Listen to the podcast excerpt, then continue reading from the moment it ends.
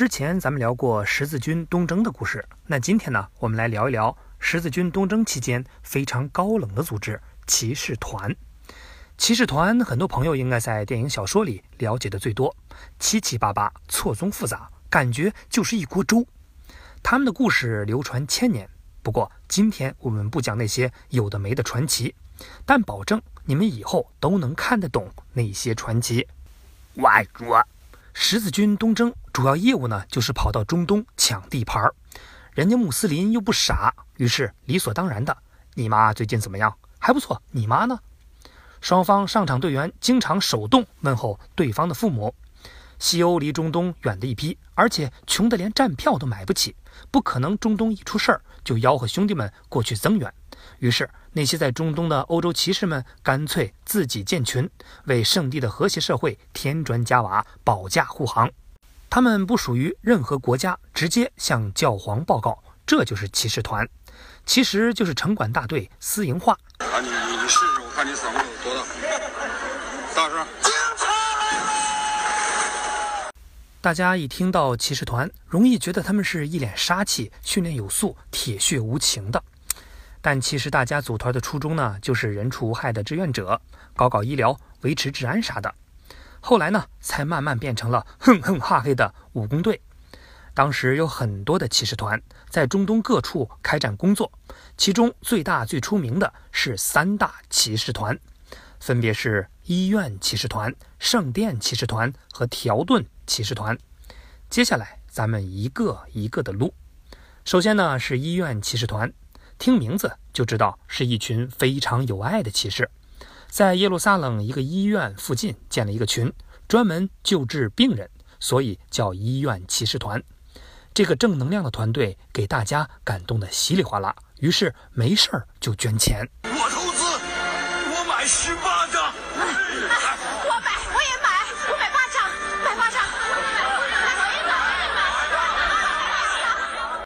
也希望升天的时候呢，走走后门。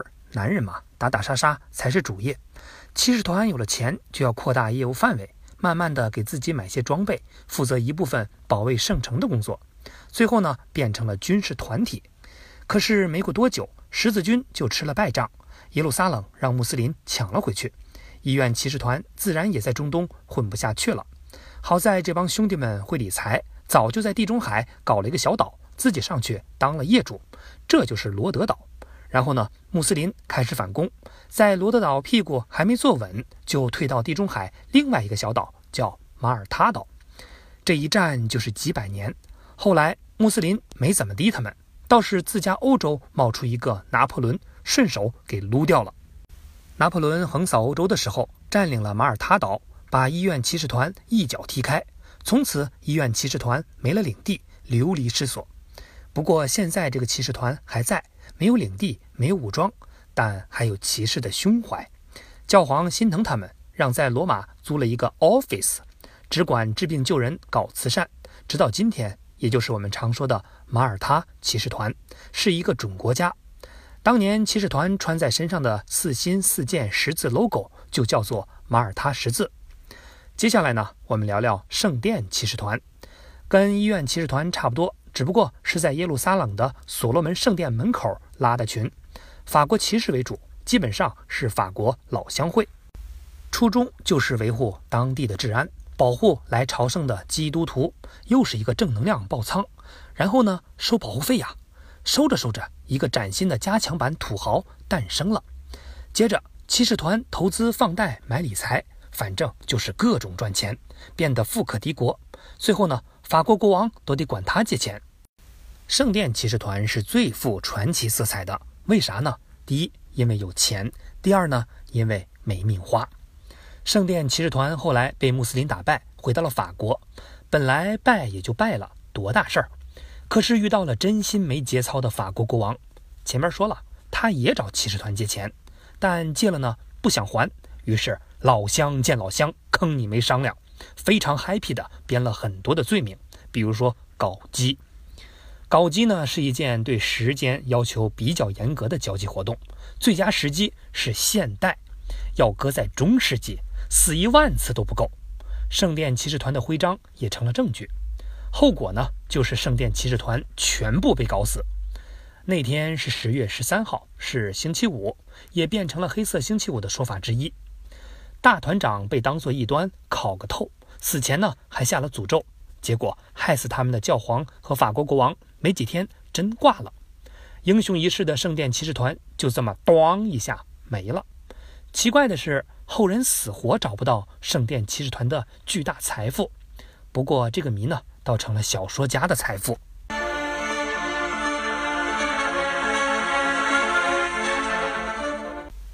医院骑士团和圣殿骑士团都是土豪，但医院骑士团就可以活到今天，因为人家有岛，不用回国找死。所以说，投资房地产关键时刻是可以保命的呀。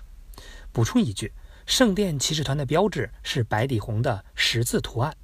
最后一个呢，就是条顿骑士团了。首先，我得说明一下，条顿呢不是顿顿吃面条的意思，而是欧洲一个民族，生活在现在的德国，所以基本上。你就明白了，条顿骑士团其实就是德国老乡会。条顿骑士团最晚建立，我们知道整个十字军也就是风光了前面几年，其他两个骑士团名利双收到想吐，早成了业界楷模。德国骑士羡慕嫉妒恨，也要跟风，结果不但没捞到油水，刚来就碰上了穆斯林反水，被打的亲妈都不认识。东边不亮西边亮。条顿骑士团在中东没混出人样，却在欧洲老家找到了人生目标。当时东欧一堆二流国家正撕得厉害，比如波兰要打普鲁士，结果呢让人家反过来胖揍一顿，于是找到了条顿骑士团。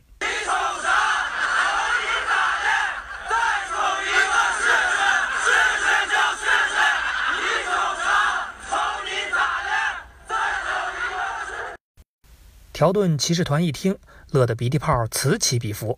自从中东没啥业务，正愁没地方住呢，想啥来啥。你看看，事实证明，创业还是服务业最靠谱啊！人家只让他们来帮忙，结果呢，不但嗷嗷冲过去把普鲁士 K 了一顿，还直接赖着不走，建了自己的国家——骑士团国。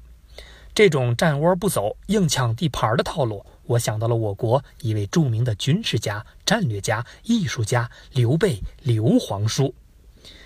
哎，你是真行喽啊！说着国际上的事儿呢，愣是烧上我了，要脸呗！我们熟知的普鲁士铁血 style，正是因为这个时候注入了条顿骑士团的基因。过了不久呢，骑士团 hold 不住了，因为跟邻居关系处得很不好，比如波兰。没事呢，就要出来问候家长，经常被问得鼻青脸肿。又碰上宗教改革，骑士团信仰的天主教分裂出了新政，意味着骑士团也跟着分裂，里里外外各种闹心，于是开始衰落。最后呢，拿破仑牌骑士收割机如约而至，彻底解散了条顿骑士团。准确的说，是拿破仑不让骑士团打仗了，只能做点生意，搞搞慈善。条顿骑士团也没有就此消失。后来呢，他们重新集结，不过不搞武装，光搞慈善，在奥地利设了一个总部，出没于欧洲各地，真正变成了正能量满满的优质骑士。